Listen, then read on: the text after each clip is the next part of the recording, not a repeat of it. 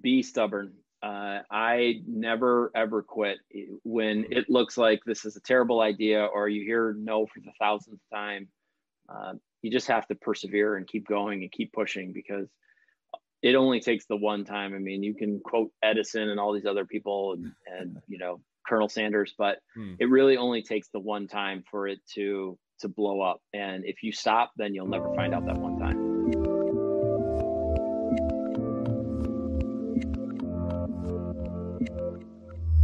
Hey everyone, this is Devin Miller here with another episode of The Inventive Journey. I'm your host, Devin Miller, the serial entrepreneur that has founded uh, several startups that are now into seven and eight figure businesses, as well as the founder and CEO of Miller IP Law, where we help startups and small businesses with their patents and trademarks.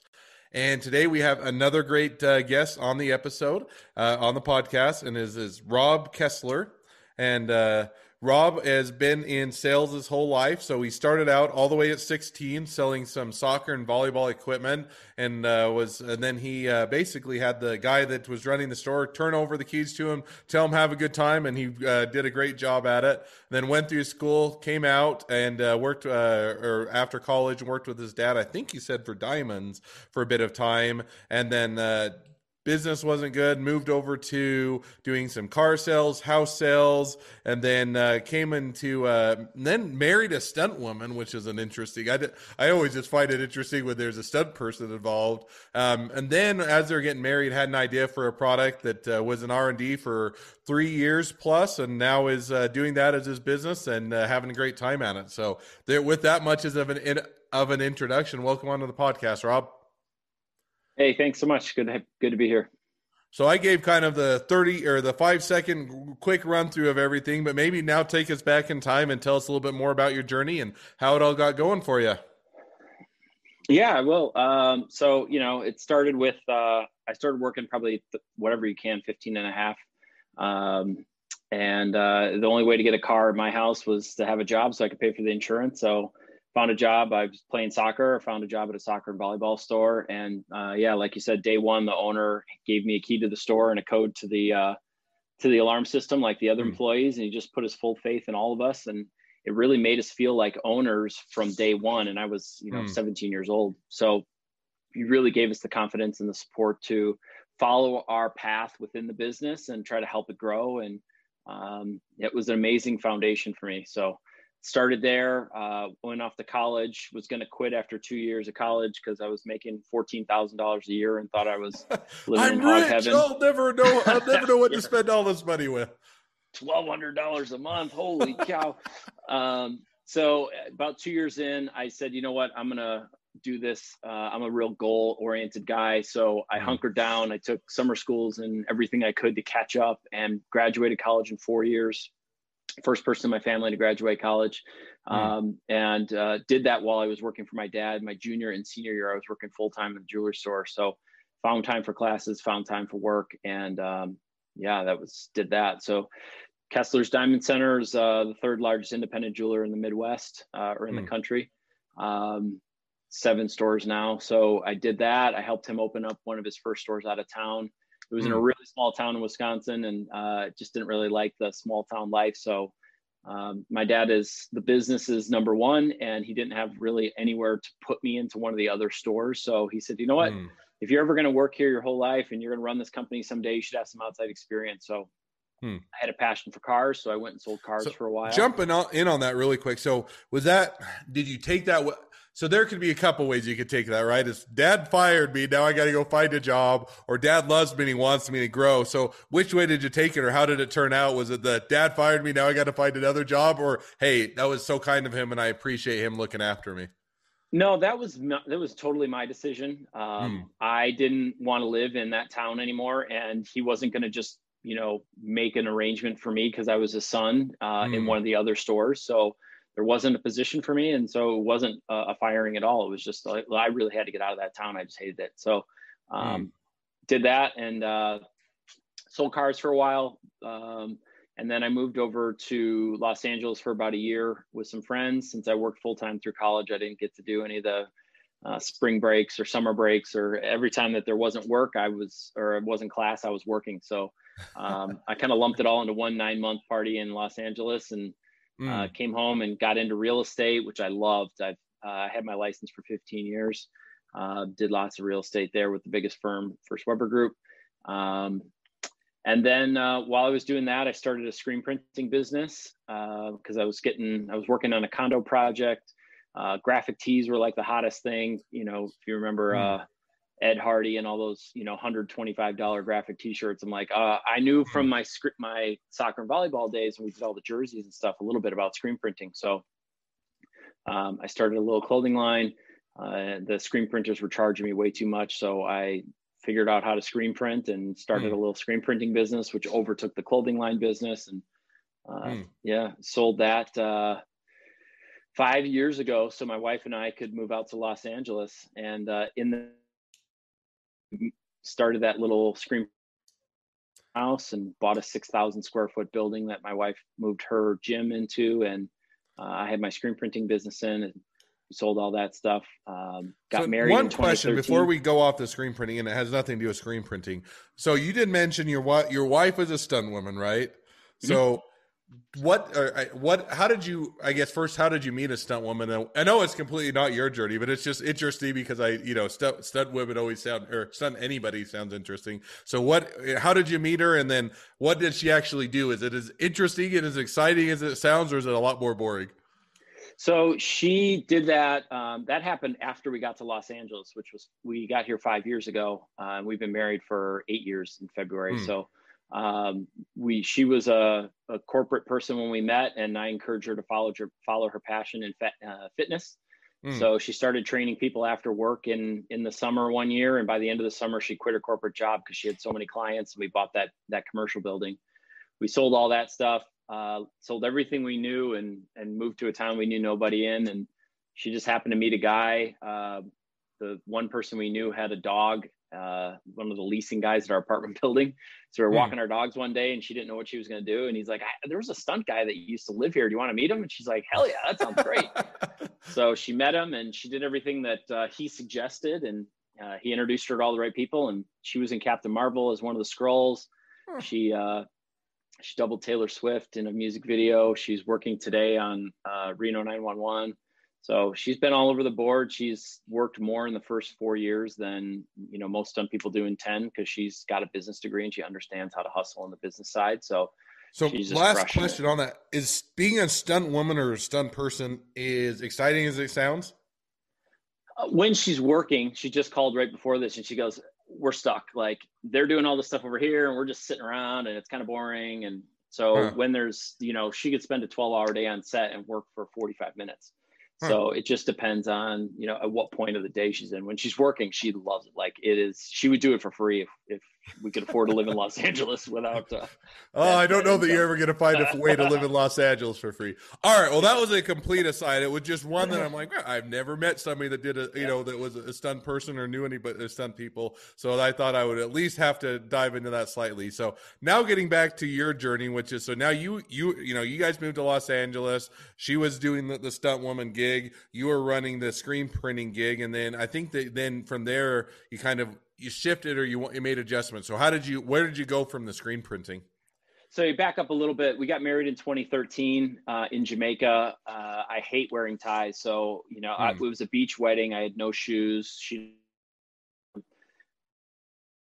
before I could even say I do in my brand new freshly pressed shirt, it was just a sloppy mess, and it made me crazy. So I came home from Jamaica after looking at the wedding photos from the biggest day of my life and said, I got to fix this. There's nothing, I Googled everything I could find. There was nothing out there. And uh, so I started working on it. Uh, we paid, we, we stepped into the IP realm with our hmm. first, mm. I think it was $2,000 to do the, uh, the patent check. Mm. Um, you know, and that's the beginning of our multi-thousand dollar checks that we were writing to get this patent. But mm. um, so we started doing that. There was nothing out there, and I just dove uh, headstrong into it. And hmm. Took, like you said, three years of R and D to get it right, and uh, now we've been selling for about five years, and uh, it's been crazy. Yeah. So that three years of R and D isn't as always as simple as you let on. So you know when you're doing the R and D, you know first of all, were you what were you was this your full time gig? Were you doing it as a side hustle at the time, or how did you kind of make ends meet, so to speak, while you're doing the R and D in order to get the product up and going? So that was in the screen printing days. So I had the mm. screen printing business doing all day, and then you know when I had time, I would work on a million dollar collar. Um, mm. I had fortunately had a lot of friends with old dress shirts that they were willing to give them to me. So I tested every plastic I could find on the market. Everything melted at the dry cleaner. Mm. Um, so yeah, I ruined about a hundred shirts figuring this out. And if you see all the, I have a picture of like all the different designs that I had come up with over the years. It's like, how did mm. you ever think that was going to work? Because it worked in one shirt one time would have looked really great, and then it's like, mm. well, there's you know. Um, but fortunately, I found out really quick that dress shirts are all made essentially the same, and they've got uh, a lot of similar characteristics, and enough that I could make a universal design for my product. Mm. Now, one of the other things I thought was interesting we talked a little bit before the podcast. So early on in your journey, you're doing the R and D, and I can't remember exactly when you said, but originally you kind of thought, "Hey, we were going to make our own shirts," and you did, I think, a Kickstarter campaign. They mm-hmm. reached half your goal, and you know, so obviously you didn't reach your whole goal. You don't get the money, at least not on Kickstarter. I think Indiegogo is a little different, but you did that, and you said, "Okay." But one of the feedback I think you said was, hey, you know, people are saying, why sell the whole shirt when you can just steal the part that fixes the collar? So maybe dive into a little bit about how did that go, or how did you decide to make that pivot? Yeah, I mean, when we first got into this, we thought, well, let's just make a dress shirt. I mean, it makes sense, right? Mm. Um, so we did the Kickstarter. We got about halfway to our goal, like you said. But the unequivocal feedback was, why are you trying to compete with all the other brands? Why not just license the technology to them? And why can't I upgrade the shirts I already own? So change the design of the of the product to mm. fit and, and, be universal after mm. that, uh, and listen to what people's feedback was. And um, you know, when people are willing to give you money, it's a lot more honest feedback than mm. you know asking Joe Blow on the street that doesn't have any vested interest in. Or even worse, asking family, which they're never going to give you an honest answer because they don't want to hurt yeah. your feelings.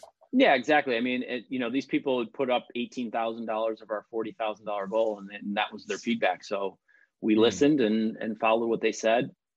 So we have an aftermarket version now. Uh, we've sold before you dive, go beyond that. So when you're listening, because one of the things a lot of times was you're a startup or a small business or anybody, but you know you you start to drink your own Kool Aid or you buy into your own idea that hey, no, this is the best way to do it, and I know what I'm talking about. And you know you can get a bit of a blind, you know, a narrow vision in the sense that you don't take it input or you don't take feedback. You're saying, oh, they haven't spent as much time or they don't know the market or anything else. So, you know, how do you avoid, you know, as you're getting that feedback from Kickstarter and you're saying, hey, we've you by that point you put in some time and effort you obviously have a you know an idea and a concept and a product you're doing that and you know how is it you know how was it to actually say okay i need to step back and i need to pivot was it just as simple as hey i've hit i missed the mark and i'm going to adjust or did it take you a bit of time or how did you actually take that feedback um it, it was pretty obvious to us. I mean, this was right at the time Kickstarter was as hot as it ever was, probably mm. 2014, I think. We were mm. really early in the process. Um, and a hoodie company had just raised like $10 million. We're like, dude, we can do a dress shirt for 40 bucks, 40,000 bucks. So it was pretty, a, pretty good slap saying, you know what, you, are not on the right track. If we couldn't hit our goal, uh, uh, that was so much lower than what we were thinking that we would be able to get to. So I think if you watch any episodes of Shark Tank, you'll find that a lot of entrepreneurs, especially inventors, get in the way of their own product and their own success. Um, and I wasn't going to fall down that path at all. So, all right. So now, no, and I think that's insightful. And I think that, you know, I think that's a, a, good thing when you're in a business. You just need to realize, hey, we may need to adjust. We need, need to pivot. And it's not that somebody's trying to be rude or offensive or anything else about because they don't have any skin in the game. They're just trying to say, hey, this is what, you know, my feedback or what I would do or why I would buy the product or if I were going to give you money. So I think it's a valuable skill is to say, hey, we need to listen to the feedback in the market. And I think it's also kind of in the heyday of Kickstarter. Kickstarter, I used to think it was really cool, and now it's kind of evolved into more of its hey, we're going to launch a product. You know, it's almost a pre-sale thing as opposed to helping mm-hmm. people get their company going, which kind of yeah. loses the appeal to me. But back in that day, you know, Kickstarter was really people just wanted to help out businesses. They wanted to get something up and going, and so I think it's a good good thing to. The other thing is is to get that feedback early, right? You don't want to early. You can get the feedback. You can get people that are willing to give you money or that feedback, the better, rather than waiting too long in the process. And by that time, you've now run out of time, you've run out of money, and you can't do it anymore. So got that feedback. You made the pivot. Now, how was it taking it from the idea of making the pivot, redesigning it to actually getting into manufacturing and selling it? Uh, yeah, I mean, it was back to the t- drawing boards on the R and D front. So had to get that design to be universal, and then we had to figure out how to explain to people how to get this put inside of their shirt. So uh, unlike a collar stay that goes in and out really easily, mine is sewn into the shirt. There's always two layers here in the placket. There's mm-hmm. always two layers here in the collar band. So you have to go to the dry cleaner, tailor, open up a couple stitches, slide it, and sew it back together. So that is a process and an extra step that almost no other product has. I mean, hmm. think about any other product on the market that you buy one place and you have to go somewhere else just to use it. There just isn't that out there. So that was uh, the next task that we had to overcome. But it opened us up to instead of selling you know a thousand dress shirts you know we're selling to tens of millions and what turned out to be in 2019 a billion dress shirts were sold in the us so mm. uh, it opened us up to a lot bigger market. Um, so and i could fit $20000 worth of inventory in a shoebox instead of you know an entire warehouse of dress shirts and sizes and colors and fits. And i mean it's it's a Hmm. logistical no, nightmare to do dress. And I think that's a good point. Of hey, let's make it simpler because otherwise you have to deal with all the different SKUs of every you know every size of an individual and how big or small and what size their neck is and how long their arms are. And if you can say take the same idea and make it much more universal, it's I think it's it was a great or probably a much more beneficial pivot to you guys' as company. So. Well, we bootstrap, bootstrapped, so oh, it helps to you know keep the. You got to think about costs if you're only have the, the money that you're putting in you know, it was a it was definitely a deciding factor. And well, let's mm-hmm. just keep that overhead low and see what we can do about the marketing and, and getting it out there that way. Yeah, no, absolutely. So now you guys have you know you finally got through the r&d you made your pivots you got it up and going you got it manufactured and you guys are you know a real boy so to speak and, and today you know business now what's the next you know six months to a year look for you guys where are you headed and what's the next or where you, what's the next plans so uh, we launched in January 2016 online, direct to consumer. We've sold about 315,000 units uh, hmm. worldwide. Um, so we're really focusing now on that li- licensing deals. Uh, we went day one. Uh, my partner works for worked for Salesforce, so he knew how to get into the biggest corporations and work his way up that corporate ladder, which hmm. is nothing I ever had to deal with. So uh, he got us into meetings with all the biggest brands. We talked to all those guys early on, and they said it seems like a good idea, but we just don't know if you, if our customer wants it or needs it. So we went direct to consumer to prove the concept, and mm-hmm. we've done that now. And now we're going back out to those guys and saying, look, it's time, especially in the days of COVID, where you know you really need to stand out to get somebody to part with their mm-hmm. money. Um, just a standard old regular old dress shirt's not going to do it anymore. And we have the one innovative thing that's going to help these brands stand out. So we're really working towards uh, the mass and getting it into a ton of brands and uh, into a lot of shirts. Well, hey, that's cool. That's awesome. So, well, all right. So now we've talked a little bit about your journey. I'm going to jump to the two questions I always ask is after we get to, or get towards the end of the podcast. So, first question I always ask is, you know, during your journey, what was the worst business decision you ever made, and what did you learn from it? So we were going direct to consumer. Uh, we were about two years in, and it was going pretty well, like really well. Mm. And we had decided that dry cleaners were was going to be the way we wanted to sell this. This is going to be our distribution model. So mm. we went to the Clean Show, which is a dry cleaning trade show in Las Vegas, and we got such unbelievable reception at that trade show. Like Dickies massive Dickies brand was down the aisle from us with a huge booth. We had this little 10 by 10 booth, and they were like, dude, what are you guys doing over here? Why is there people spilling into the aisle trying to get to talk to you guys? We had all the attention on the show, and we had gotten the contact information for the owners of like 1500 to 1700 locations of dry cleaners across the US that were like, this is the greatest thing ever. We're going to make a fortune. We're going to love it. Hmm. Uh, at that show, we decided to turn off basically our direct to consumer advertising because we thought that these guys were all going to pick this up instantly and we're going to go. And it really threw off our cash flow for quite a long time. So that was not mm. the best decision ever. But if you were there at that moment and seeing these people lining up, handwriting out their information, giving business cards, giving us anything they could to contact us, uh, you were like, dude, you guys hit the gold mine. So. Mm. So you, in other words, you turned off what where your cash flow was on the online, and then did, did you ever get the sales? Did it ever come to fruition, or did it not end up working out? Uh, those guys uh, have good intentions, not always the best decisions, best businessmen. I think they know what they know and they don't know what they don't know. Mm. Um, we're in about 650 dry cleaners, so we're not, you know, we've we've got into a lot of guys, a lot of those businesses, and our customers and their customers that take advantage of our product really love it. Mm. Uh, we try to make it as easy as possible for the customer to get the product. So um, it's it's working out. It's just a little slower than working out, but not not didn't catch on fire and this hockey stick yeah. up quite as quickly as you yeah. thought. No, no, no. All right. I think that's a good lesson to learn is hey, don't turn off your cash flow until you've actually got the purchase orders in hand and the money coming. So, okay, second question. Um, if you're talking now to somebody that's just getting into or just getting started with a startup or a small business, what would be the one piece of advice you'd give them? Uh, be stubborn. Uh, I never ever quit when it looks like this is a terrible idea or you hear no for the thousandth time.